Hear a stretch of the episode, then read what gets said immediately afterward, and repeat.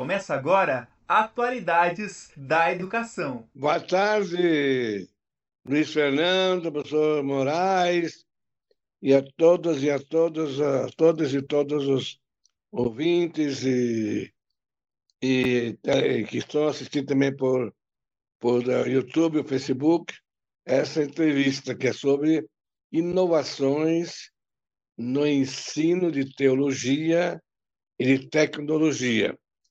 Certamente as inovações foram necessárias por causa exatamente da pandemia, né? Que teve que ser tudo quase à distância, então a Uninter se reinventou. Então, Luiz Fernando, fica com você a, a tarefa de perguntar ao, agradecendo, agradecendo já a sua colaboração, a tarefa de conversar com o professor Moraes. Qualquer coisa, palpite. Olá para todos, né? Eu primeiramente agradeço ao professor Moser pelo convite, também o professor Moraes aí, que é colega de área, é, pela participação. E nossa proposta aqui é, de fato, fazer um diálogo, né? Talvez as pessoas que é, estejam assistindo agora, quem, principalmente quem não é da área de teologia, de ciência da religião, talvez pense assim, puxa, mas o que, que a teologia está fazendo na, na universidade, no centro universitário, né? Se nós pensarmos na história das universidades no mundo, no Brasil, é, começou com teologia, com filosofia, com direito. Então, é, lugar da, da, teologia na universidade não é não é uma novidade, né? Então, professor Moraes, eu gostaria de começar a, a entrevista perguntando justamente isso, né? Como é que é, é trabalhar com é, o estudante aí do, do século 21, né? Num, num pós-pandemia que ainda é um pouco pandemia e com esses temas, né? De teologia, de ciências da religião. Como é que você vê é, o dia a dia, né? Do, do seu ponto de vista, mas também pensando assim na realidade dos estudantes que você atende no canal de tutoria, quais são as preocupações, né? Como é que você vê?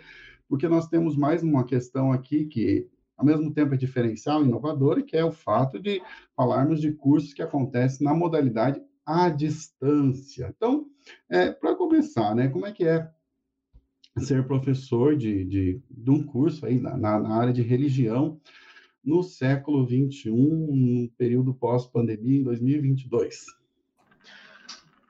Bem, boa tarde a todos os nossos ouvintes deste programa. Agradeço também ao professor Mose e ao professor Luiz Fernando por estar aqui compartilhando do conhecimento com todos. O desafio, ele vem todos os dias para nós.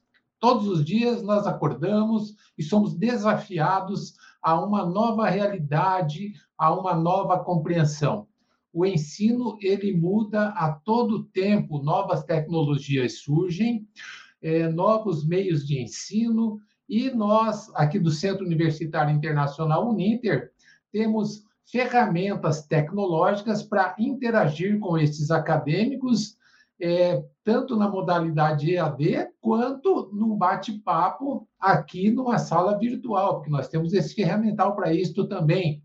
Então, o aluno que faz teologia, ciências da religião, que trafega nessa área de humanidades, ele conta com o nosso apoio diário e o nosso apoio incondicional também na parte de conteúdo, porque o, muitas das vezes os alunos eles aprendem de maneira diferente. Eu, por exemplo, sou um baby bummer, eu aprendo de uma maneira diferente.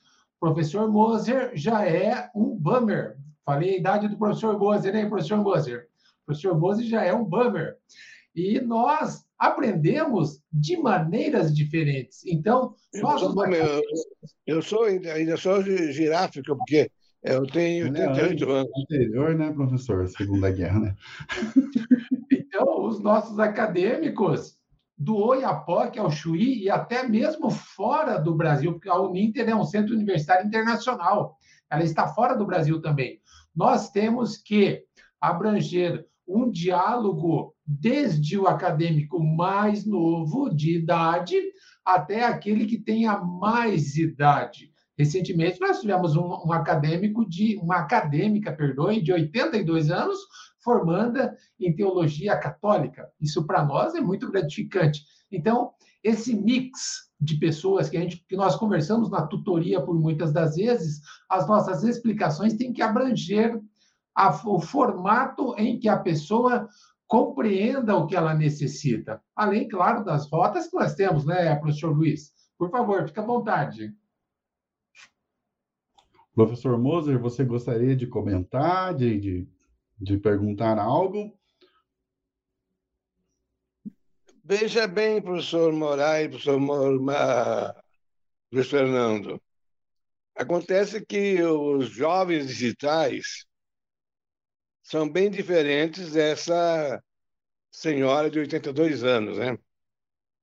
Então, é, veja bem, é uma questão de, de jogo de cintura para poder, digamos, fazer se entender por ele. E também, o Brasil é grande, vai do Iapoca ao Chuí.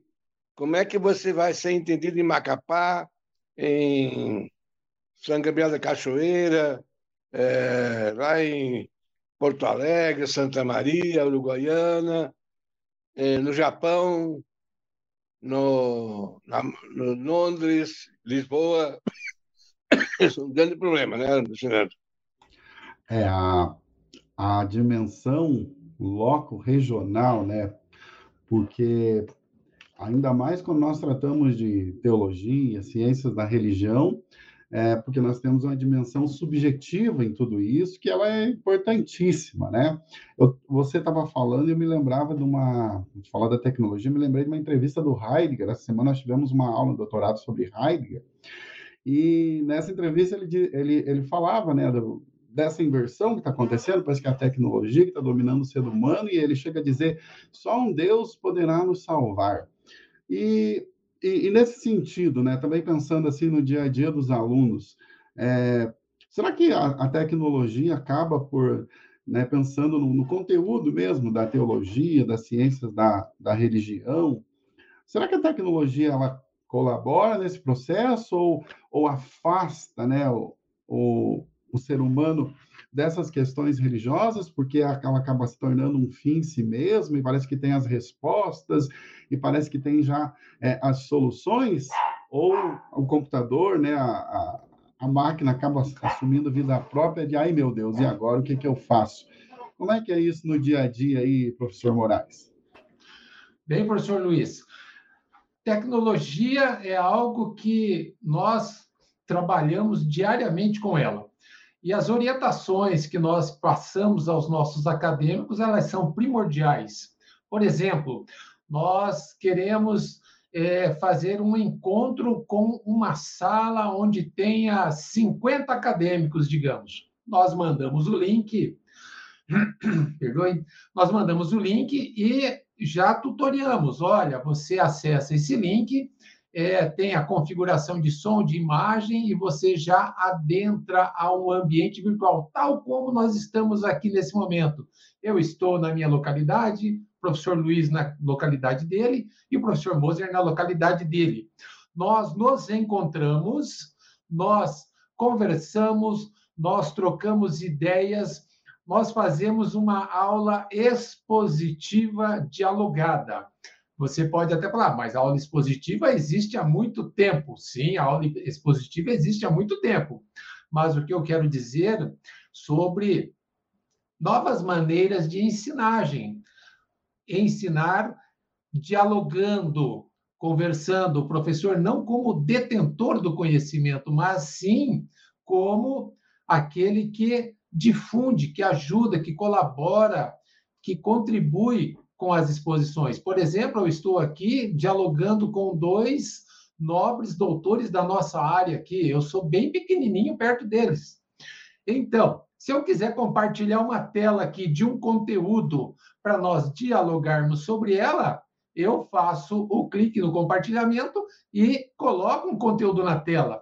Nós podemos discutir esse conteúdo e podemos fazer até mesmo uma nuvem de palavras por meio de uma ferramenta tecnológica. Então, claro, existem pessoas que têm mais dificuldade para isso, mas nós também estamos aqui para colaborar com todos. A forma com que nós passamos o conteúdo é de fácil entendimento para todos. E se assim mesmo não entender, a, a, a simples tutoria ela resolve muito das, das, das coisas difíceis que tem para o acesso, professor.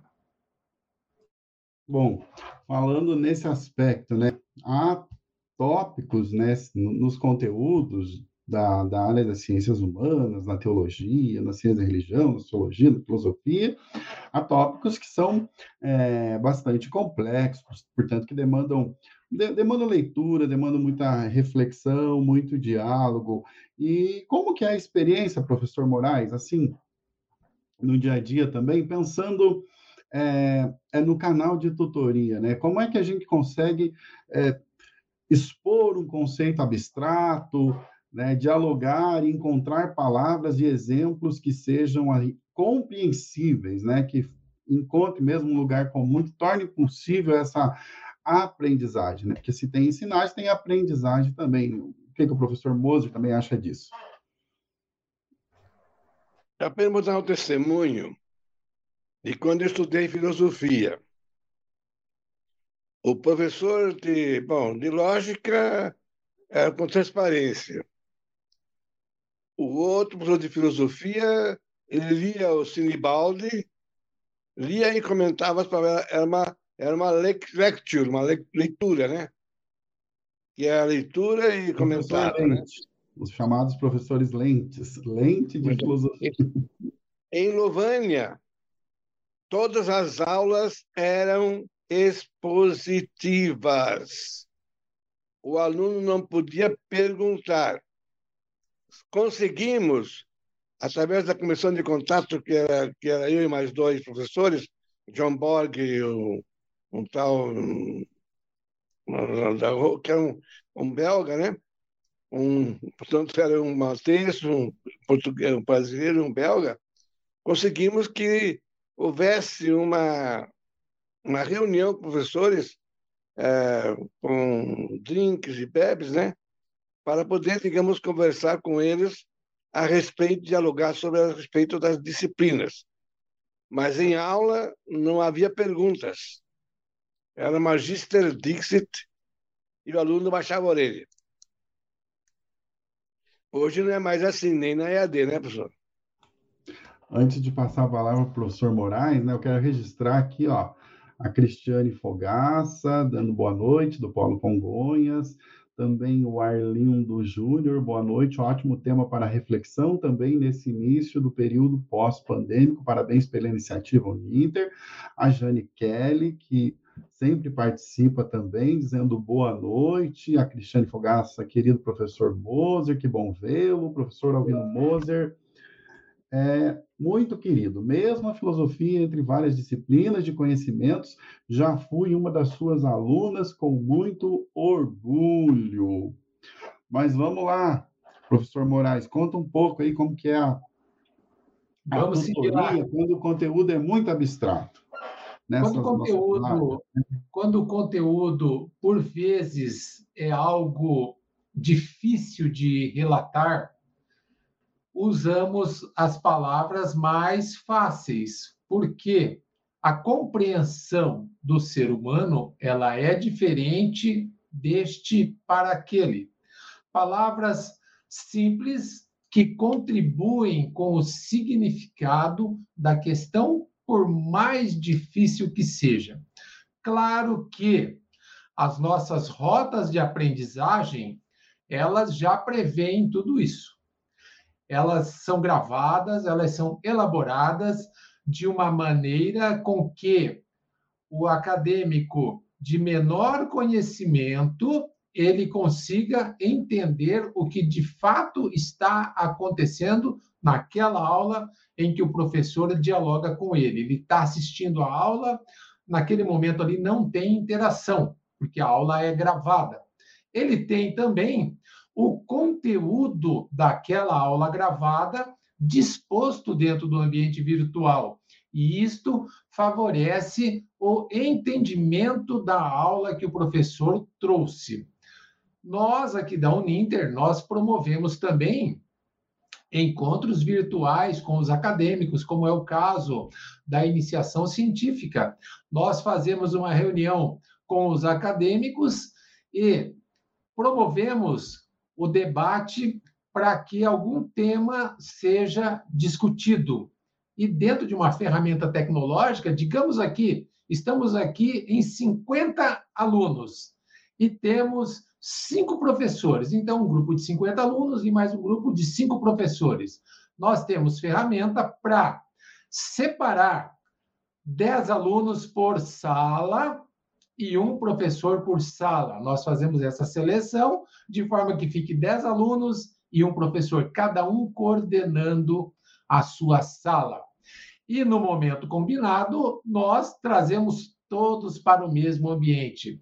Nós podemos fazer uma, um quiz, fazer uma enquete sobre alguma questão é, e todos, com os seus dispositivos móveis, podem acessar o link e responder, por exemplo, um questionário com VUF ou fazer uma nuvem de palavras. As possibilidades elas são imensas.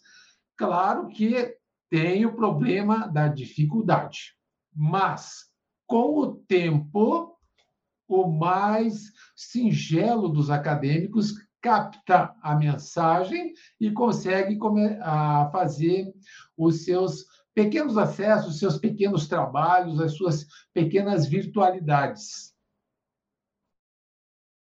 Bom, é, ah, professor. Sim, porque veja bem, a questão do, do quiz, que você falou palavras, né? Em primeiro lugar, em Nova, na Bélgica, nós tínhamos em filosofia 30 horas de aula sobre o vocabulário técnico da filosofia. As palavras mais usadas. É uma disciplina que devia ter também na, na teologia. E, sobretudo, agora falando de quiz. Então, parece que de quiz se usa o Kahoot, né? Então, eu gostaria de saber, por Fernando e o Moraes, como é que eles usam, porque eu usei o Kahoot na, na, na sociologia aqui da Uninter, quando funcionava no lugar 6 presencialmente. Eu sempre, na terceira rodada, eles, eles já acertavam mais de 80% das respostas, né? Quer comentar, Moraes? Quer que eu comente? Né, eu já, é... Pode comentar, professor Moser. Comenta que eu tenho, eu tenho uma tela aqui com alguns dispositivos que eu nomeei já... para partilhar também. Pode comentar primeiro. Eu já tive experiência né, de utilizar o, o Kahoot, na, na, principalmente no curso de pedagogia presencial, e outras, outras ferramentas. Inclusive, uma vez trabalhei junto com o professor Moser é, na disciplina de tecnologias e a gente usou WhatsApp, e, e, antes da pandemia, inclusive, nós fizemos experiências né, híbridas, assim, com um professor na sala de aula, outro professor é, por meio de áudio e vídeo, e perguntando e participando, e com um roteiro de atividades, com, com vídeos para assistir, com perguntas para responder, com imagens para postar e comentar, mas no caso específico do, do, é, do Kahoots, ajuda, ajuda muito na, na compreensão e na fixação de é, determinados conteúdos específicos, né? Eu sempre utilizo pensando assim, opa, isso aqui acho que precisa é, fixar melhor o, o, é, o conteúdo, e nesse sentido, fazer a pergunta, às vezes, de formas diferentes, né? Perguntando às vezes a mesma coisa, mas de forma diferente para perceber se realmente é, aconteceu uma compreensão. E é no fato, quando, quando o estudante consegue realmente analisar e aplicar a mesma ideia em outro contexto, né, é, trazer e dar um exemplo relacionado com o dia a dia, aí a gente percebe, opa, aqui aconteceu uma, é uma compreensão. Eu acho também que o grande desafio é que não é que o aluno tem que ter a compreensão que eu tenho, né? É, a gente não é, a gente, o professor Moser fala isso, o professor não é cabeleireiro, não tem que, é, o aluno tem que copiar a minha, a minha compreensão, né? Mas nós percebemos este avanço, a gente percebe a aprendizagem quando ele é, adquire o vocabulário, como o professor é, mencionou, né? É um vocabulário daquela área que está sendo adquirido e o uso também desse é, vocabulário, principalmente a aplicação é, prática, né? E geralmente nós temos assim retorno, né? Feedback dos estudantes. Professor, comecei a, a olhar diferente para essas coisas, comecei a, a, a me relacionar também diferente, a pensar diferente sobre isso, né? Não necessariamente significa que o aluno começou a pensar como eu penso. Isso é, isso não tem, né? Isso, uma educação de, de, de, transmissão, como se ligasse um cabo na cabeça do professor e um cabo na cabeça do estudante, ele recebesse todas essas é, informações. Então, essa é a tão criticada é, educação bancária. Às vezes, no, no, campo religioso, fica essa ideia, porque ah, eu não vou mudar a doutrina, né? no caso da, da, te, da teologia, não vou mudar os princípios filosóficos, etc. Então, agora, a compreensão que cada um faz, como ele relaciona isso, como ele aplica isso, é totalmente é, diferente. É, uma, é uma, um aspecto realmente subjetivo e que é muito, na, na EAD, é muito desafiador. Né? Por quê? Porque a distância, não é a distância que educa. Foi o, até foi o Pedro Demo que escreveu isso em 95 no livro questões para a teleeducação. Né? A distância não educa. Na EAD, a distância é o elemento que nós é, superamos justamente para acontecer o processo de, de ensinagem, de aprendizagem. E aí, é, é, o, a relação ela é mediada né, por tecnologias que nós fomos incorporando. Isso que nós estamos fazendo hoje, né, talvez há 10, 15 anos atrás, aí é praticamente talvez até existissem ferramentas, né, ou instrumentos, mas não tínhamos no Brasil, pelo menos, uma velocidade já, a não ser em, em alguns lugares, uma velocidade de internet que, que desse conta disso. Né? Então, também, professor Moraes, eu acho que é, é importante falar disso, né? É que a aplicação de determinadas determinados meios ou recursos né, tecnológicos, ferramentas de aprendizagem, está condicionada a isso. Né? Eu, na EAD eu preciso pensar, puxa, mas todos os estudantes aqui de qualquer localidade, de, independente da velocidade, se está com celular de qualquer marca, né, de qualquer sistema operacional, computador também vai conseguir participar, né? senão também não tem muito sentido aplicar uma, uma dinâmica ou utilizar uma ferramenta que talvez 1% só dos estudantes consigam é, utilizar. Então, não vou ajudar o processo, vou atrapalhar o processo. Bem, fale um pouco sobre nós a respeito disso também, professor, por gentileza. De fato, a internet ainda é uma conquista. Não são todos os lares que possuem o acesso à internet. Nós observamos isso nessa pandemia que ainda timidamente persiste, mas nós observamos que os alunos não tinham como acompanhar, principalmente os pequenos no ensino fundamental, no ensino médio, essa realidade. Eles não tinham uma internet compatível. Alguns tinham que buscar a sua atividade na escola. A internet ainda é uma conquista. E, claro, por vezes, uma atividade dessa pode atrapalhar. Daí a questão do convite ao aluno para participar de determinada atividade. O aluno, por vezes, ele dirá: Eu não tenho uma internet que comporte eh, participação, porque nós temos acadêmicos que eles vão ao polo para participar de atividades, porque eles não têm internet em casa. Nós temos acadêmicos que ele, ele tem que se deslocar, às vezes, 20, 30, 50, 100, mais de 100 quilômetros para ter o acesso à educação de qualidade. Ele vai ao polo, ele vai ao polo para estudar, para acessar a internet, para fazer as suas atividades. Então, por vezes, esse selecionar tem que contribuir no aprendizado, porque senão pode ser simplesmente uma frustração. Verdade, professor. Então, todo cuidado na hora de elaborar uma atividade e a sua viabilidade se fazem muito necessários. Então, antes de tudo, a gente conhece um pouquinho da realidade do, do nosso alunado. Professor Moser, gostaria de comentar sobre esse tema?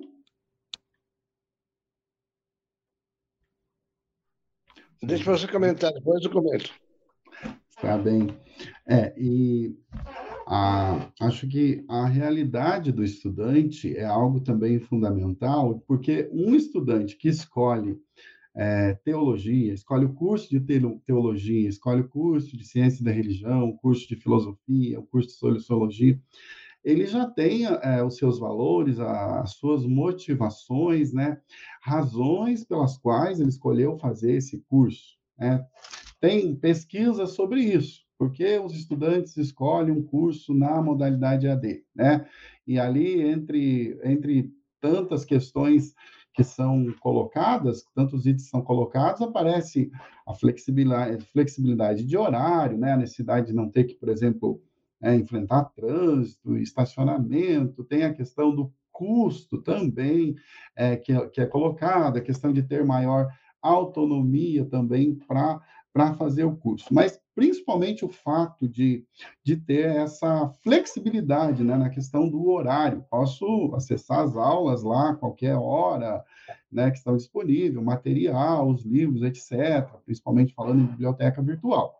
Mas no caso de, de, teologia, de ciência da religião, sociologia, acredito que acontece também em outros cursos, há algo de diferencial aqui, que são é, motivações é, muito muito pessoais também, né? Ou às vezes é, sonhos que tinha de anteriormente, ah, mas eu, eu fiz essa faculdade porque eu tinha essa carreira, né? Que pode ser ah, na administração, trabalhei no banco tanto tempo, depois eu fui ser diácono na igreja, e daí eu decidi fazer é, teologia, além da escola diaconal, ou tantas outras, tantas, tantas é, histórias de vida. Então, professor é, Moraes, você tem, assim, exemplos, né? conhece alguma história de vida? Qual, qual, qual, mais ou menos, a média de idade do público desses cursos? Como é que você vê isso? Pode falar, professor Moura.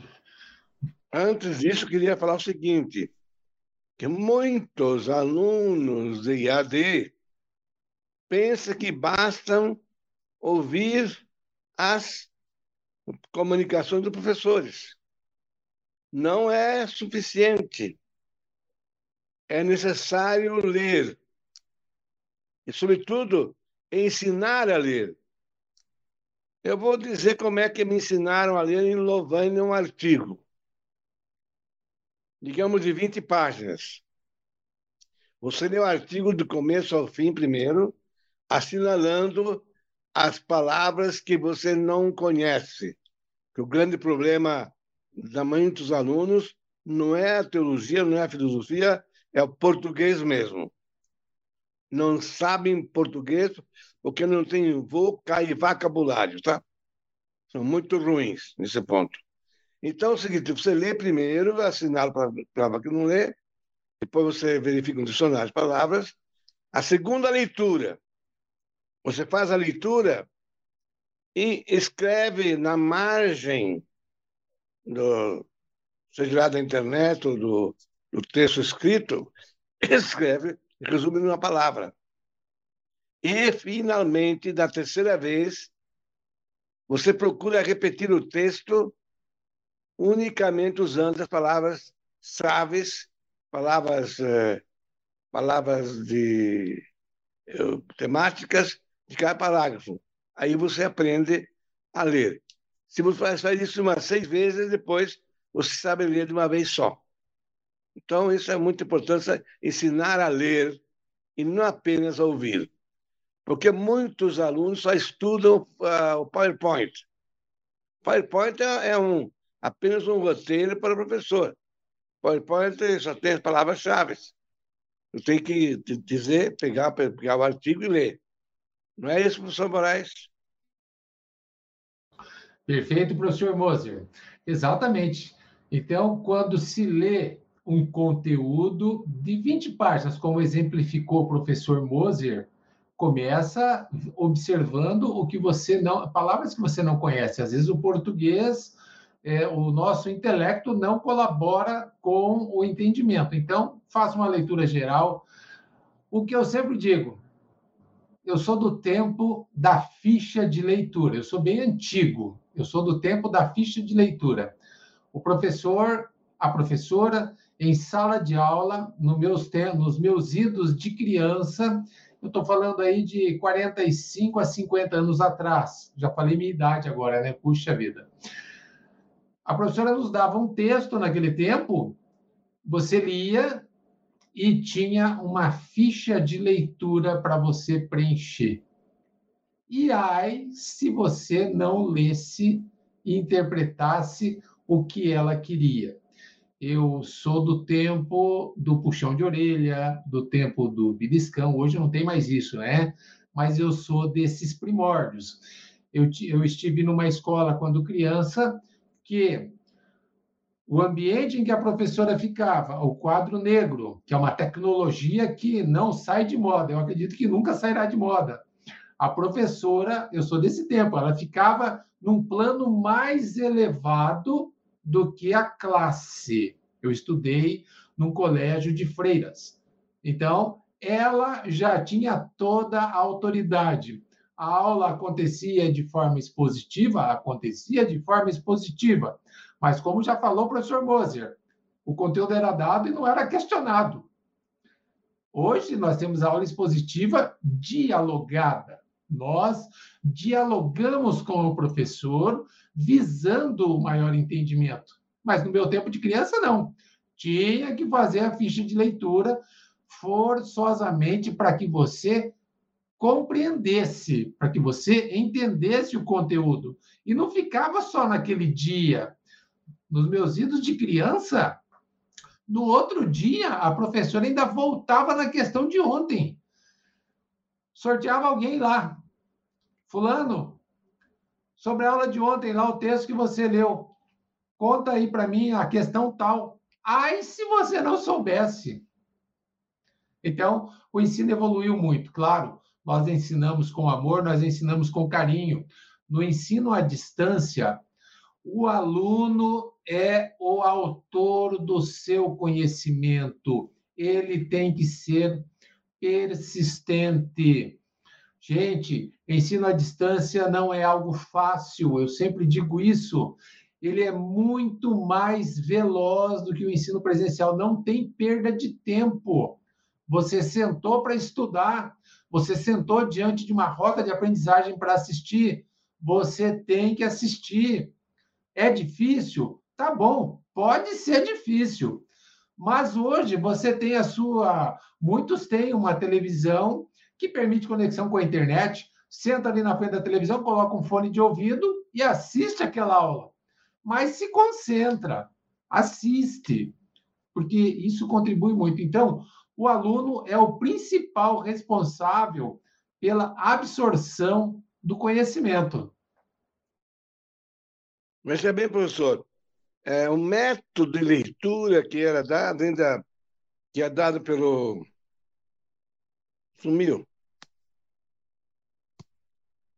Estamos. Que era dado antigamente, era Lexio, Emendatio, Enarratio e Judicium. O Antônio aqui Severino, metodologia da científica, ele fala como ler.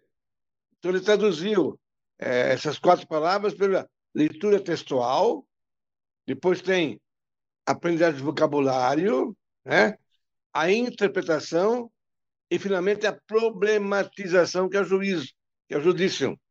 Então, é, portanto, e outra coisa também que eu acho que seria necessário que todos os alunos lessem, o livro de Jacques Rancière, que se conta na internet para baixar no Google, né? que é O Mestre Ignorante, Cinco Lições de Emancipação, em que fala da autonomia do aluno que é a experiência de Jacuto em 1818, né? É, Professor Fernando? Claro. Então, nós temos comentários, né? Aqui as falas geraram aqui participações, né? A Cristina Fogaça, ela está dizendo: a preguiça de ler é muito grande. Outro dia, um aluno me procurou pedindo para eu explicar sobre o estágio, porque o manual tinha muitas páginas para ele ler era muito grande. A Jane Kelly, hoje, o método de ensino está muito mais avançado, o aluno aprende se divertindo. Isso é uma técnica de ensino que é muito eficiente. A Cristina Fogaça também, concentração e leitura, acho que são as dificuldades das pessoas hoje em dia. Bem, que o Brasil é um país que lê pouco, né? A gente fala o Brasil, mas somos nós, o nosso povo de modo geral, inclusive nós, é, claro, nós temos isso como ofício, então nos obriga a ler aí, às vezes mil páginas por mês, mais até, né?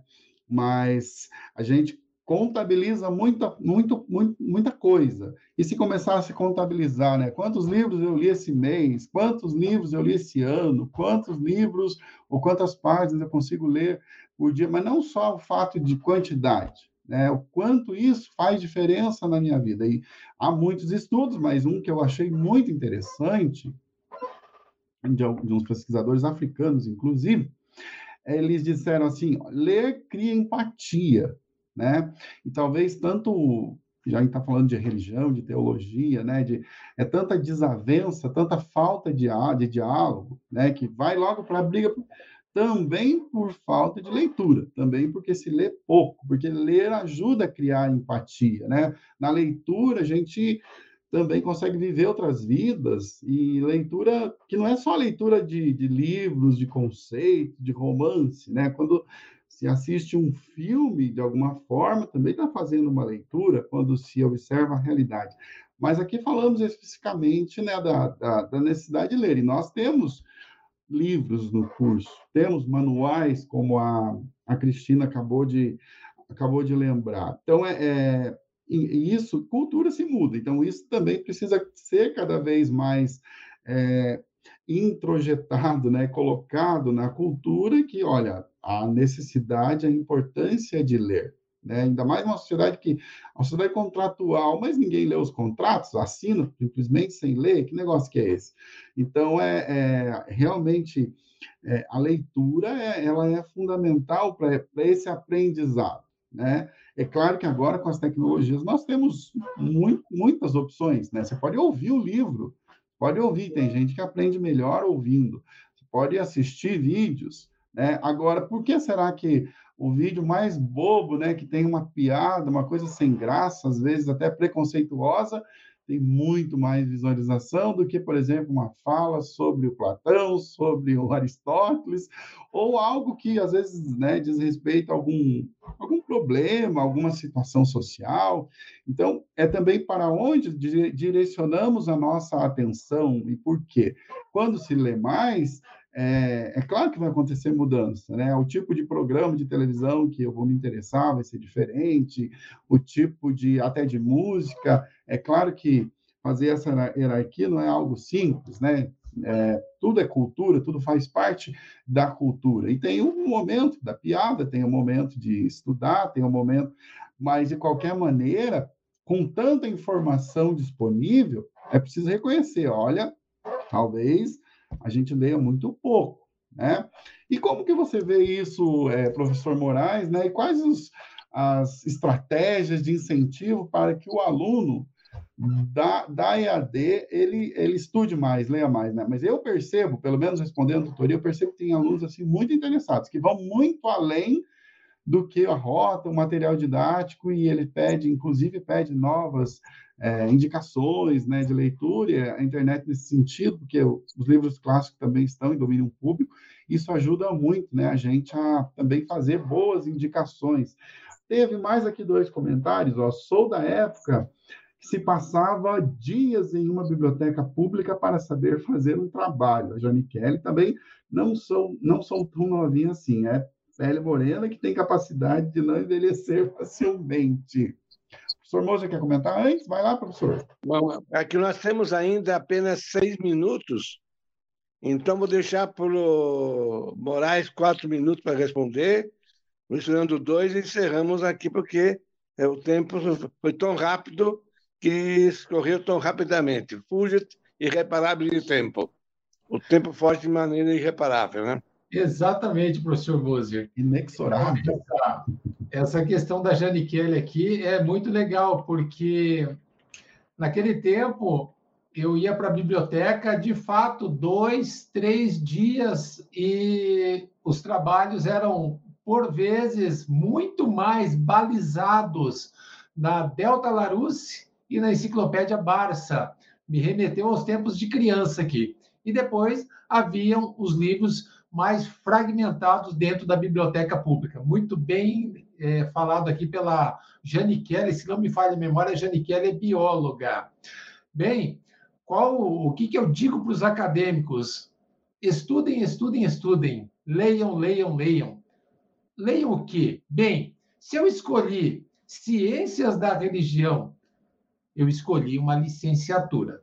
Gente, se você escolher uma licenciatura, não porque eu estou falando de licenciatura, você poderia ter escolhido um curso de tecnólogo ou também um bacharelado, ou um curso técnico, não importa. Você tem que ler.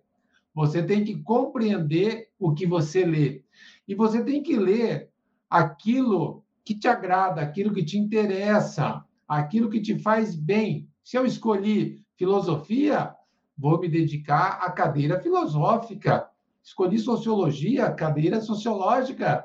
Ciências da religião, você vai ter que ler um horizonte, hinduísmo, islamismo, cristianismo, judaísmo, shintoísmo, chiquismo, é, N ismos, porque você vai ter que ser versado em um pouco de cada religião.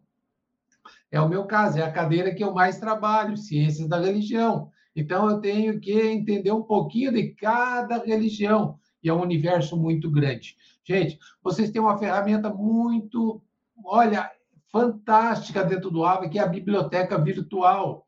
Na biblioteca virtual você encontra todos os livros da Uninter e mais uma gama de livros sobre os mais variados assuntos. Então, o conhecimento ele está todos os dias na sua telinha. E uma coisa que vale para todos nós aqui do século 21.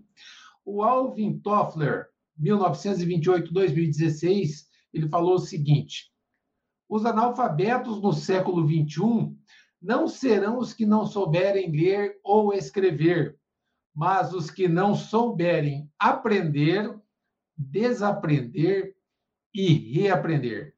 Conhecimento está aí todos os dias, tá? Então, é, como o tempo está acabando, essas já são as minhas palavras finais e estamos sempre disponíveis para todos vocês aqui da, da, do, no canal Tutoria. Mandem suas contribuições e cá estamos.